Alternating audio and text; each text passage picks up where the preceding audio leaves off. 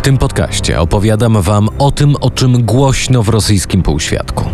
Ale także o historiach ruskich gangsterów. Rozpoznanie wora w zakonie na podstawie jego wyglądu lub zachowania może być trudne, ponieważ członkowie tej grupy stają się coraz bardziej ostrożni i starają się unikać ujawnienia swojego statusu.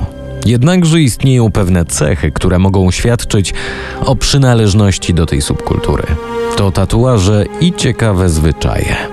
Jestem Maciek Jędruch i to właśnie o tym opowiem Wam w tym odcinku Ruskiej Mafii w RMFFM. Zapraszam. Ruska Mafia w RMFFM.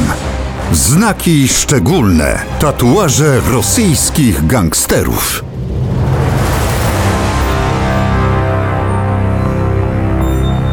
Japońscy jakuza noszą wymyślne tatuaże smoków oraz chryzantem i historycznych bohaterów. Amerykańscy uliczni gangsterzy wybierają dla swoich gangów kolory. Nie inaczej wygląda to z bandziorami z wschodniej granicy. W swojej książce Wory, tajemnice rosyjskiej supermafii Mark Galeotti już we wprowadzeniu opisał pewną sytuację z pierwszej połowy lat 70. XX wieku. Wtedy to, niedaleko dzisiejszego Petersburga, przy brzegu rzeki znaleziono zwłoki. Nie można było zidentyfikować Denata konwencjonalnymi metodami.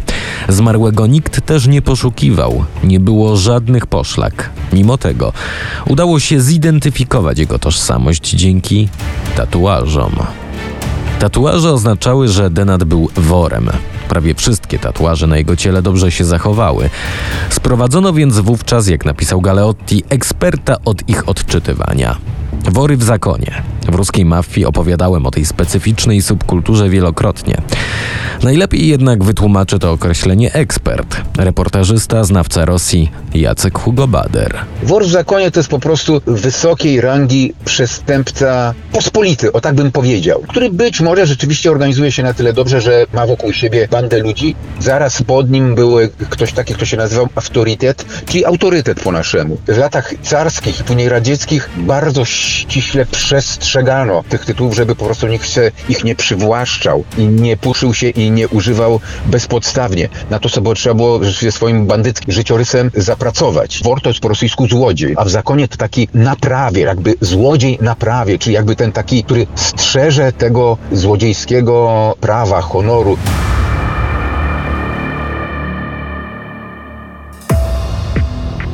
Subkultura worów rzeczywiście sięga czasów carskich, ale została przekształcona w czasach stalinowskich, a szczególnie w ciągu trzech dekad, lat 30., 40. i 50. Wory w zakonie, jak mówią źródła, to grupa przestępcza, która powstała w więzieniach Związku Radzieckiego i Rosji. Są uważani za jedną z największych i najbardziej wpływowych grup przestępczych w Federacji Rosyjskiej. Charakteryzują się hierarchiczną strukturą oraz szeregiem rytuałów i zwyczajów, które odzwierciedlają ich specyficzną kulturę. Członkowie tej grupy kładą duży nacisk na lojalność wobec organizacji oraz na szacunek i posłuszeństwo wobec starszych członków. Wory w zakonie są znani z przestępstw takich jak wymuszenia, handel narkotykami, wyłudzenia i przemyt. Rozpoznanie wora w zakonie na podstawie jego wyglądu lub zachowania może być trudne, jednakże istnieją pewne cechy, które mogą świadczyć o przynależności do grupy tych przestępców. Tatuaże. Wory mają charakterystyczne tatuaże, które symbolizują ich status w organizacji, przestępstwa, jakie popełnili oraz inne aspekty ich życia przestępczego. Język. Używają specyficznego języka, który jest oparty na slangu. To także podkreślał w swojej książce Galeotti, pisząc o ich unikalnym języku werbalnym i wizualnym styl życia. Członkowie tej grupy prowadzą bardzo ostentacyjny tryb życia. Zwykle mają duże pieniądze, luksusowe samochody. Tak to wygląda teraz. Często są po prostu dobrze zarabiającymi, niekoniecznie legalnie biznesmenami, którzy tatuaże przykrywają marynarkami i drogimi zegarkami. Rytuały i zwyczaje. Wory mają wiele rytuałów, które są dla nich ważne, takie jak krzyżowanie rąk, układanie rąk na klatce piersiowej w charakterystyczny sposób lub tak zwane zaklinanie. Gesty, którymi członkowie tej grupy wyrażają swoją lojalność wobec organizacji. Warto jednak zaznaczyć, że te cechy nie zawsze muszą świadczyć o przynależności do worów i ruskiej gangsterki w ogóle. W rosyjskiej mafii hierarchia i struktura organizacyjna są złożone i skomplikowane. Różne grupy mogą mieć swoje własne zasady i struktury, ale zazwyczaj można wyróżnić kilka podstawowych stanowisk, na które wory w zakonie mogą awansować.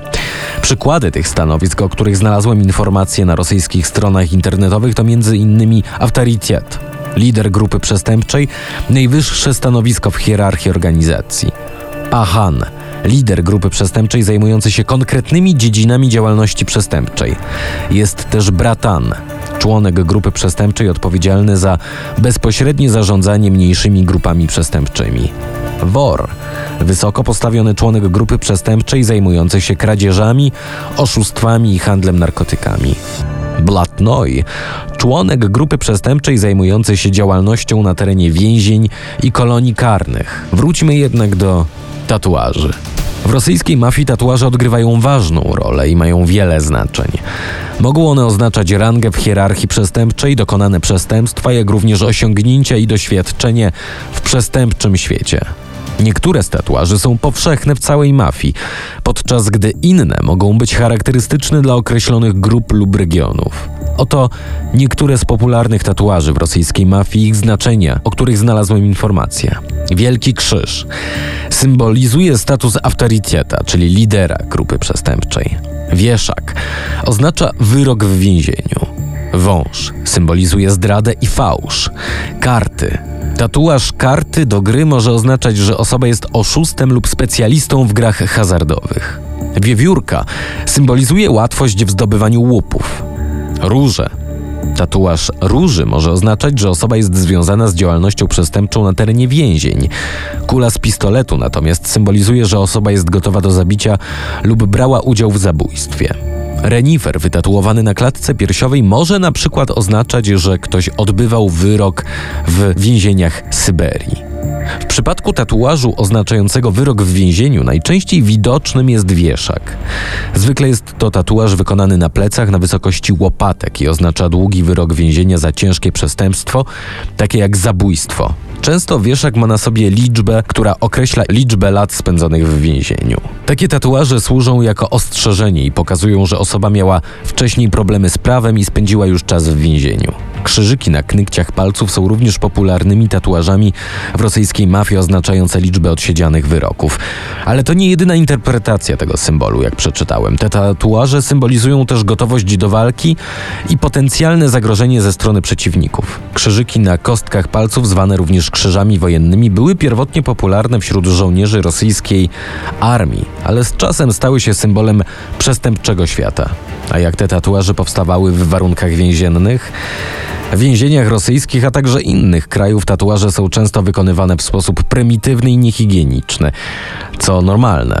Z użyciem prostych narzędzi, takich jak szpilki, druty, igły i tusz do tatuażu wykonany z dymu węglowego, atramentu lub innych łatwo dostępnych substancji. Takie metody pozostawiają blizny i są bardzo niebezpieczne, ponieważ ryzyko zakażenia chorobami przenoszonymi drogą krwi jest bardzo wysokie.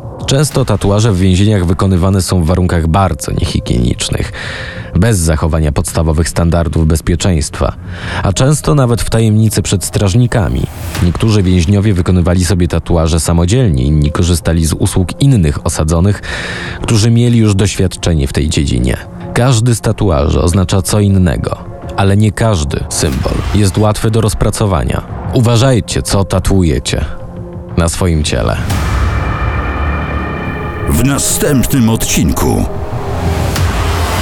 W Sankt Petersburgu na początku XX wieku rozwijała się przede wszystkim przestępczość uliczna i prostytucja. Miasto jako stolica państwa przyciągało wszelkiego rodzaju przestępców. Odessa zaś, jako miasto portowe, została mekką przemytników, złodziei i przestępców posługujących się bronią. To trwało bardzo długo. Jestem Maciek Jędruch i właśnie o tym opowiem w kolejnym odcinku Ruskiej Mafii w RMF FM. Zapraszam.